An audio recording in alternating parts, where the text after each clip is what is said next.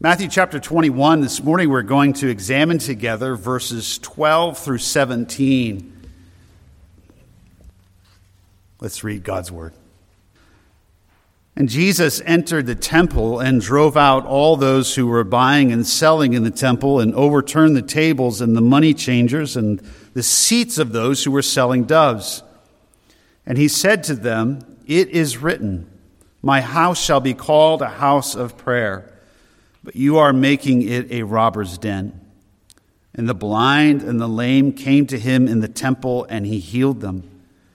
But when the chief priests and the scribes saw the wonderful things that he had done, and the children who were shouting in the temple, Hosanna to the Son of David, they became indignant and said to him, Do you hear what these children are saying? And Jesus said to them, Yes. Have you never read?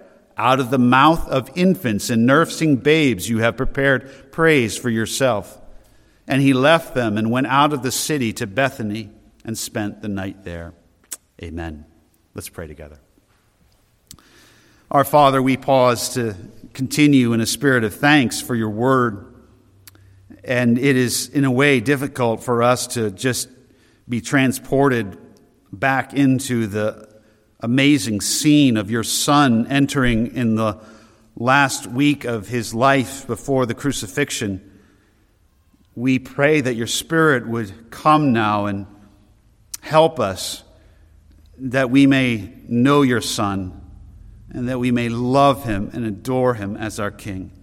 In his name we ask. Amen. Well, the scene is one of somewhat chaos. The city, I remind you of Jerusalem at this time, in this week in which Passover was celebrated, is some estimates um, are that it was around 2 million people who were coming to the city. The population of Jerusalem, of course, was not normally around that size, but, but people by the tens and hundreds of thousands coming and gathering together from all around Israel, which of course by this point is a is just a small territory of the Roman Empire, but even from around the Roman Empire, those who were God fearing Jews or those who had come to faith into the God of the Jews were gathering together to honor God. The place where you worshiped God was at the temple. And though by this time Judaism was corrupt, it was really not anything close to what God had given to this people through his servant Moses. By this time, it was a corrupt religion which had layers upon layers upon layers of man made tradition. Even though that was the case, and though, even though Herod the Great was the one who financed and built this majestic and glorious temple and complex, remember that throughout his life and ministry, the Lord Jesus worshiped his Father in that place. He didn't say, oh, well, no, Herod made it, so it's no good. It's not legit. No, he, he went to the temple with his father, Joseph, and, and in his ministry, Jesus went to the temple. And here, even in this text, he acknowledges that though this is the latest version of the temple built by Herod, that it is the temple, it is the house of the Lord. And it is to this place, this is a massive structure, this complex which has uh, been built up by Herod is, is acres of, of building and of courtyard. And Jerusalem and all the streets are full coming into the city and then in the streets. And there's animals of all kinds, the animals that were bearing the loads. I mean, they didn't have uh, minivans. And so you had your donkey or your camel, right? And you loaded it up, not with a Thule rack, but with whatever kind of sack you had. And, and then you brought often, if you had means, you brought the animals that were to be offered and to be sacrificed. So the streets are full of throngs of people. And the city has been literally shaken, the text says. Remember, going back at the beginning of chapter 21, the, the city, verse 10, was stirred, shaken, almost like an earthquake. There's just rumors and reports going throughout the town. The people have heard that this man coming into town riding on a colt, a foal of a donkey, colt of a donkey. Uh, that this, this man is being hailed as the Messiah, the son of David, is Jesus of Nazareth. And people are asking, who is this? And people are on the fence. And when they're really pressed, they say, well, he's the prophet Jesus. He's been hailed as the son of David. He is the one who comes in the name of the Lord. But they are still not so sure about who he is. They're calling him a mere prophet. And when Jesus comes into Jerusalem in the last week of his ministry before the cross, before the burial and resurrection, remember that the Jews who were looking for the Messiah, like the disciples, they figured that their biggest problem was the Roman Empire, was Caesar, was Pilate, were these Herods, these false pagan rulers who were over them. And so they figured, they reasoned that the Messiah, when he came, he would come and deal firstly and primarily with these pagan rulers and give back the nation to the descendants of Abraham, Isaac, and Jacob, to the Jews. But when Jesus comes to town, when the king comes to his city, he goes first not to the fortress where the Roman soldiers are, have their barracks. he goes not first to Pilate's palace. He goes to the temple. I want to give you an outline this morning, and, and before we go any further, first we learn of the king's concern. Second, this morning, I want to examine the king's command. And thirdly, I want to consider the king's praise, the king's concern, the king's command. And if you want another C, you can do uh, the king's acclamation, but I figured we'd just say praise. But what is the king's concern as he comes to his city, as he comes to Jerusalem? As I said, it's not firstly these pagan foreign rulers. His concern is true worship. True worship. Note it. His first concern is not the government, it's not the political system,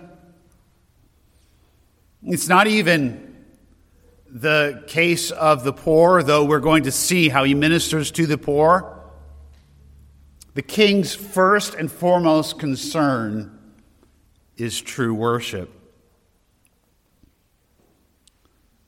His problem is not firstly with foreign occupiers, but with native hypocrites. His concern is that the Father be honored and the humble be welcomed. His concern is that the scriptures concerning the temple and the worship of God his Father be fulfilled. Jesus' concern is always that scripture be fulfilled. That scriptures, that the scriptures, what was said of him, those are his marching orders given to him by his Father. And I want you to turn with me, if you have a copy of the Bible with you, if you would like to turn to Isaiah 56. This is the passage that Jesus references My house shall be called a house of prayer. But I'd like to read verses 1 through 7 of chapter 56 because it's this whole section that Jesus has in his heart and in his mind. It's this passage that is firing him up. It is this passage, these truths, these prophecies that are pulsing through his veins as he goes through the temple, cleaning it out. Isaiah 56, verse 1 Thus says Yahweh, the Lord preserve justice and do righteousness. For my salvation is about to come and my righteousness to be revealed. How blessed is the man who does this, and the Son of Man who takes hold of it, who keeps from profaning the Sabbath and keeps his hand from doing any evil. Let not the foreigner who has joined himself to the Lord say, The Lord will surely separate me from his people. Nor let the eunuch say, Behold, I am a dry tree for thus says the Lord the eunuchs who keep my Sabbaths and choose what pleases me and hold fast my covenant. To them I will give in my house and within my walls a memorial and a name better than the, that of sons and daughters. I will give them an everlasting name which will not be cut off. Also, the foreigners who join themselves to the Lord to minister to him and to love the name of the Lord, to be his servants, everyone who keeps from profaning the Sabbath and holds fast my covenant. Even those I will bring to my holy mountain and make them joyful in the house, in my house of prayer. Their burnt offerings and their sacrifices will be acceptable on my altar, for my house will be called a house of prayer for all the peoples. By the time 800 years or so later after Isaiah's prophecy, the declaration of the Lord, by the time of Jesus' day, the temple had become anything but a house of prayer. It was not a place where the humble and the poor and foreigners could come. It was a racket. It was ruled over basically by a mafia comprised of the Sadducees, of the high priest, and of the scribes. The way it worked was they controlled what could be offered up. And so here you were, and you were required to come and to worship the Lord in Jerusalem. And God never meant for his worship to be burdensome. It was always to be a joy for his people, even, even through the times of humbling and contrition and confessing of sin. God was providing for a means for sinful men and women who were humble and contrite and trembled at his word to earnestly and sincerely know that they could come and that there was a way that they could offer up acceptable worship to God. And what the essentially the, the mob, the spiritual mob had done in Jerusalem was shut them off or, or wring out, make, make worship so odious and wring out of them so much money that the trip to Jerusalem became not a joyful thing, but a burden. Because what would happen is you would bring your animal, your bull, your goat, your whatever the appropriate animal that you could afford, and you brought that animal. And of course, if the spiritual mob controlled the Temple Mount and what could be offered, they could easily say to you, No, that animal won't do.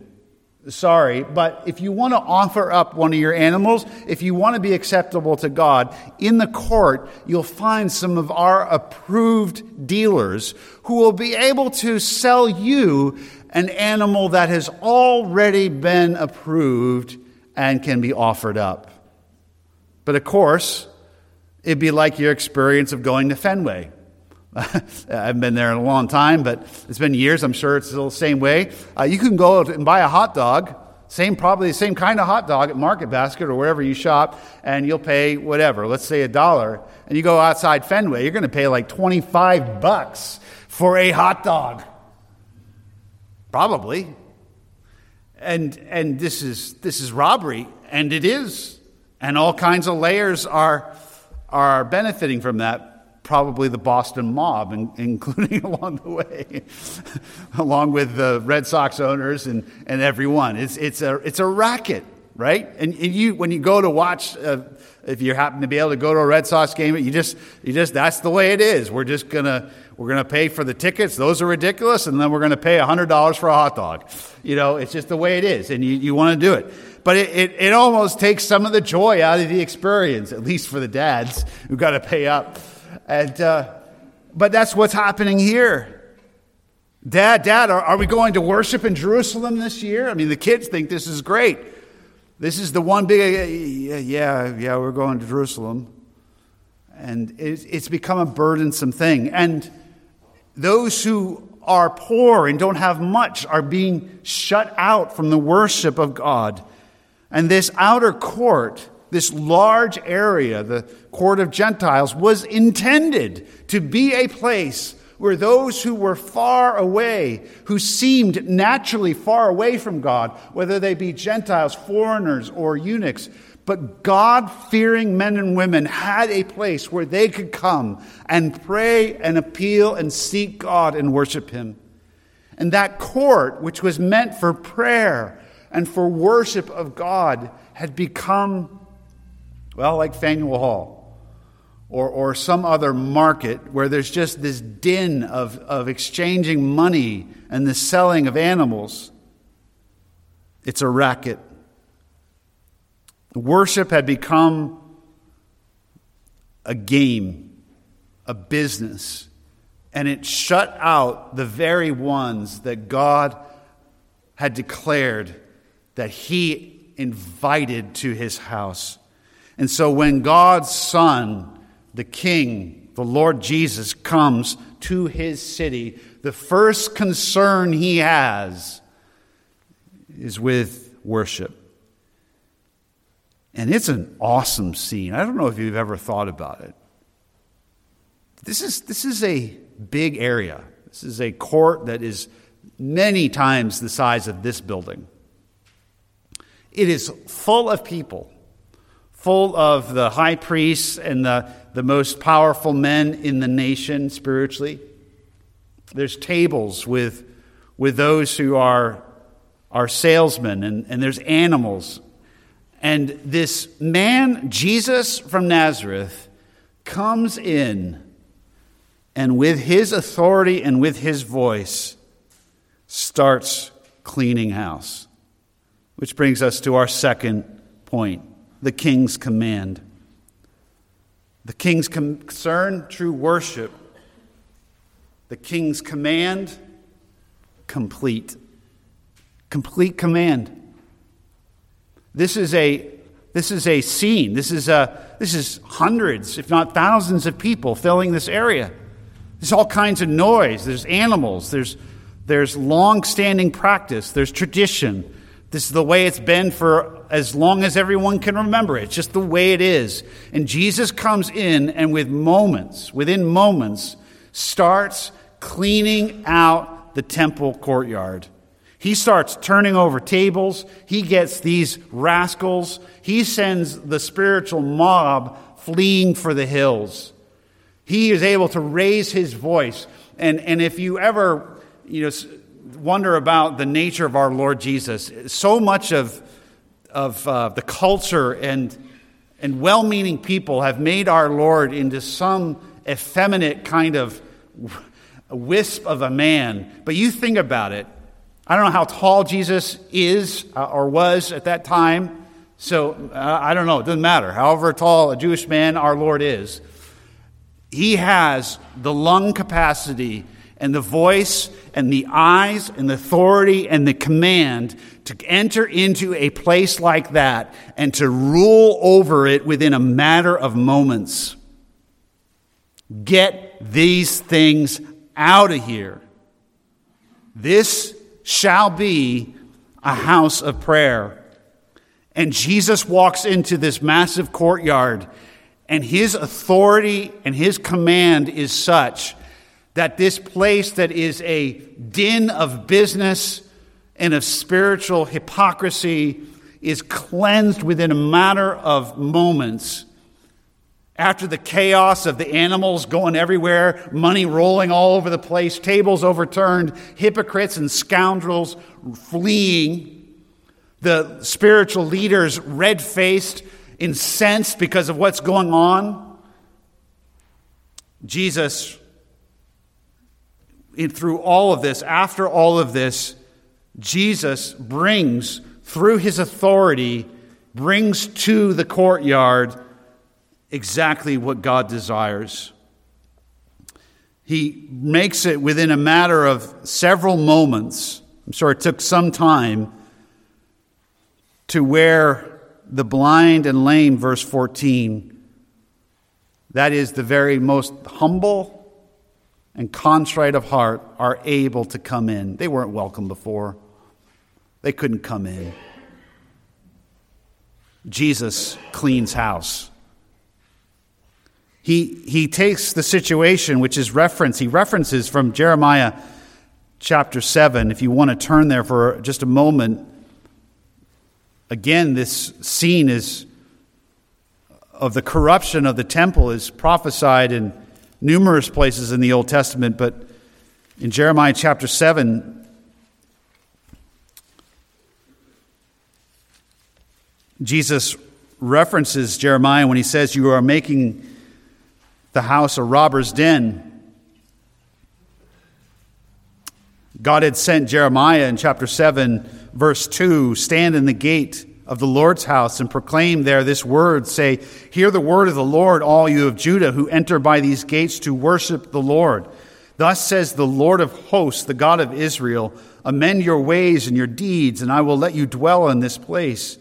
Do not trust in deceptive words, saying, This is the temple of the Lord, the temple of the Lord, the temple of the Lord. In other words, their religion had devolved into mere, um, well, ritualism, um, superstition. They assumed that, that they were good with God merely because of the building and the location. Rather, God says in verse 5 if you truly amend your ways and your deeds, if you truly practice justice between a man and his neighbor, if you do not oppress the alien, the orphan, and the widow, and do not shed innocent blood in this place, nor walk after other gods to your own ruin, then I will let you dwell in this place, in the land that I gave to your fathers forever. Verse 11 Has this house, which is called by my name, become a den of robbers in your sight? Behold, I, even I, have seen it. Jesus comes and he clears the robbers out of the den, and he makes the temple from a robber's den again into a house of prayer. The king owns his court. This is his house and the house of his father. These are his people who have come to worship him, and this is his worship a worship that comes not through having enough money or having the right connections, but this is His worship for any and for all who come and draw near with a humble, contrite heart. He cleans house. And how can He do this? Just one man. There's no indication his disciples are helping him. How can one man, in a matter of moments, overturn not only tables, but generations of corrupt tradition? Answer He's the king in every sense, not merely in title, but he, as the king, possesses divine authority. He is the divine king, Son of God and Son of man. And in the face of his divine authority, even the most hardened thugs are sent running, scattered in fear, for they are in the presence of the Son of God, and they know it. The king's command. So it's a scene of chaos, of, of tables overturned, as I said, money being thrown, rolling on the ground, thugs fleeing for their lives, Author- uh, religious mob authorities who are incensed. But in the midst of the din of the chaos, a, a sound begins to swell up. And it's not noticeable at first because, I mean, it's, there's, there's an uproar. It's, it's a raucous scene. But there's a distinct chorus that's starting to well up, and it's, it's not the voice of women. Women weren't allowed in at this point, and it's not the voice of grown men. It's, it's the voices of, of young men, maybe men around 12 years of age who are like Jesus, just, just beginning their manhood. And, and they are, in a sense, still children. They are babes, if you will but they are there and they are they were brought into the temple courtyard with their father maybe for the first time. And they heard maybe on the way into Jerusalem they heard crowds hailing this Jesus as Hosanna the son of David. But now these these boys these young men are witnessing this Jesus and they're standing there watching this scene. I mean, and he's, he's standing up to these powerful, evil, corrupt men and he's clearing them out and he's declaring that this house will be a house of prayer. And these boys are witnessing it. And one thing that we who are adults need to remember about young people is they can smell hypocrisy from 10 miles away and they know integrity when they see it. They may not be seasoned with wisdom of years, but children and young people, our teens, know hypocrisy when they see it. And these boys knew that the temple officials were corrupt. They, they could see that this was, this was corrupt scene. They, they know it. They're not dumb, just like our young people. Mark it as an aside here. They can tell whether we really love God, whether we're earnest, or whether we're going through the routines. These boys, these young men, they see Jesus in his zeal and his kingly divine authority, in his manly strength. And their hearts are taken, they're stirred. They, they are brought from maybe silence and being, you know, I mean, somewhat what cautious and maybe timid. And, and these young men, these, these boys, begin doing what the adults won't do acknowledging the truth and praising the king. Hosanna, they say. Hosanna to the Son of David, verse 15. These are the children. They're, they're shouting. These, these boys, these young men are taken with Jesus. They see in Jesus their king, their Messiah. They've witnessed firsthand his holy zeal. And they are moved and they are persuaded that he is their rightful king.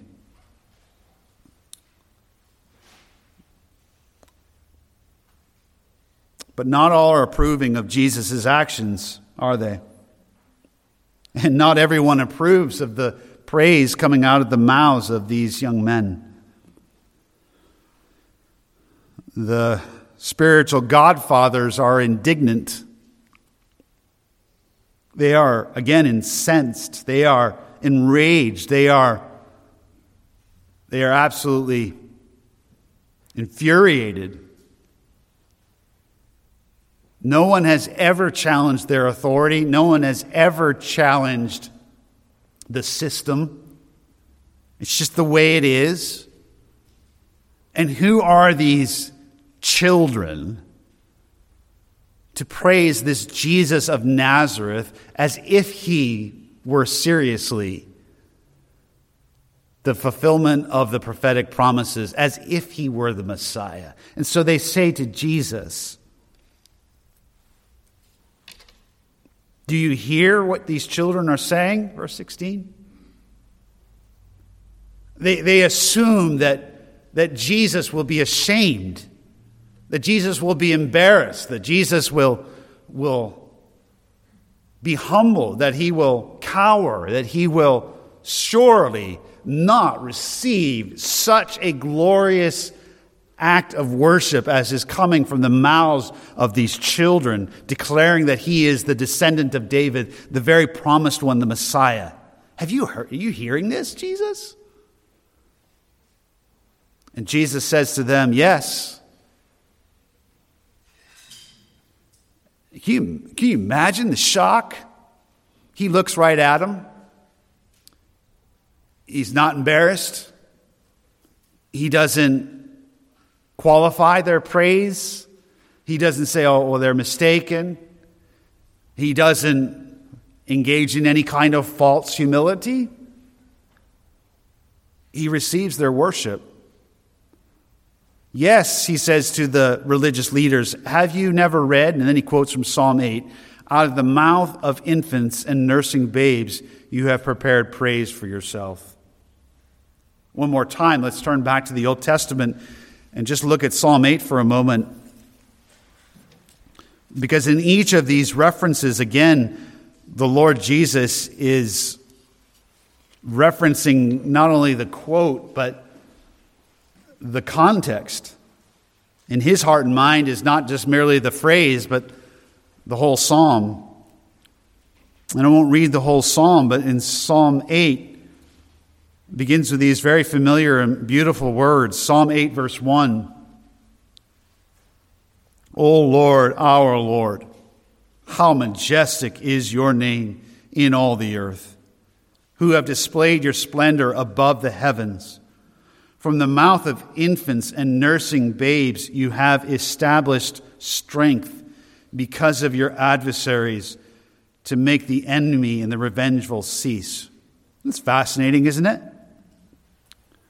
Um, how is it that praise for the Messiah out of the mouths of infants and nursing babes and children? And of course, these, these young men aren't infants and nursing babes, but Jesus is, Jesus is referencing Psalm 8, verse 2, as, as the principle that God has ordained praise for him to come out of the mouths of the most weak of the most innocent, of the most looked down upon, the least valuable in that society at the time, children.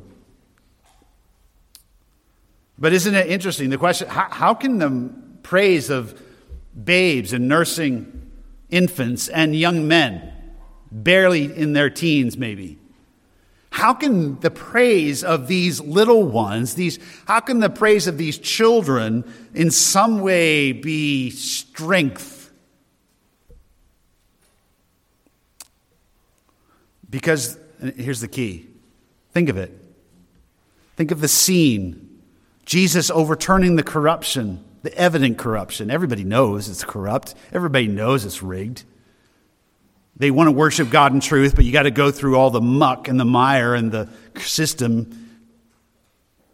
And these young men, they can see the hypocrisy. They know that these religious leaders don't really love God. And then they see Jesus and they hear his voice and they see his holy zeal. And what are they doing when they lead? Lead. They are the ones who start the lead lead in the temple precincts and say, Hosanna to the Son of David. Why is that strength? Because their testimony and the testimony and the praise out of these children, listen, is unassailable. No one can deny it. No one can deny it. What they're saying is true, isn't true. That's the way it is with kids sometimes. you know, we as adults, we, we have these layers of, and it's, it's, appropriate sometimes, of politeness and we're aware of a situation, certain things you say and you don't say, and then and then some child comes along and just they're not aware of all the system and they just tell it like it is, and all the adults are in the room are like, well, it's true. and no one can do anything. It's unassailable because what the kid just said is true, and everybody in the room knows it. What these children are saying is true. And whether they want to acknowledge it or not, everybody knows it. They've just witnessed it, not only through his clearing of the courts, but he's healing the blind, he's healing the lame right before their very eyes. What the children are saying is true, and it's an unassailable truth. God has prepared strength and praise out of the mouths of infants and nursing babes for the Messiah. What a, what a gift from God the Father to the Son. We have to remember that our Lord, as he enters into this week of unparalleled suffering and loneliness, that he is the divine Son of God, but that he is also a man, a true man. The mystery of the incarnation one person, two distinct natures. He doesn't go back and forth between being Son of God, Son of Man. He is, he is very God and very man. And yet those natures are distinct, which means that that pertaining to his human nature as a man, he knows what he's going in for, but, but this is hard. This is hard. This is a time of suffering. He must do what his Father has sent him to do, but he must do it alone.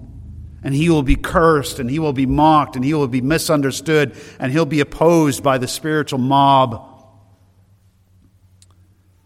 What a gift from the Father to the Son in that moment. That out of the mouths of children, Jesus hears the truth. God prepares praise for his Son in this moment, and it's put steel in his spine. What a father! What a son. This is our King. His concern is true worship. His command is absolute and undeniable. And his acclamation and praise is true altogether. What these young men are saying is true. He is the Son of God. He is the Son of David. He is the Messiah and worthy of worship. So, what of us? Well, we want to take a note from our Lord and be reminded that what God seeks, what Jesus says in John, the Gospel of John, that his Father seeks those who worship him in spirit and in truth. The church today needs to remember, with all the various concerns that we have, and some of them are good and they need our attention, we ought to look out for the poor and we ought to be, as neighbors, concerned about those around us. We pray for this nation. We pray for those in authority over us. We're concerned about the way of things and laws and so forth. But the evangelical church today needs to remember that what God is concerned first and foremost about is his true worship. And Jesus cares very seriously about how he and his Father are worshiped. And it is to be in spirit and in truth. Second way of application we might take away this morning is that we, like our Lord, might have courage and zeal for God's house and for God's worship that we might, like our Lord, be willing to be counted fools, but that we would love the house of God and that we would do each one of us our part. Of course, as pastor, as elders, we have a particular responsibility to shepherd the flock, to guard the house, so to speak. But all of us guarding our own hearts, but guarding the church, that it be a place of true worship I invite you, encourage you to join me in praying that God will bring the humble and keep the proud far away. I don't pray that anybody will come to this church. I don't. There's, there's a whole category of people I really don't want to come. And they are the self sufficient, proud, hypocritical religious type. Until God changes your heart, stay far away. We'd rather have small numbers. God, bring to us those who are humble and contrite and broken who maybe don't even know their Bible well, who, who maybe look different. It's a reminder to us that we make sure that those who God welcomes to his house and to his worship, that we welcome. But finally, this morning, and of course, most significantly, most importantly, the Gospel of Matthew, the Holy Spirit who ultimately gave this gospel desires our hearts to be stirred once again with a view of the glory and the majesty and the command of our King. There's no one like him.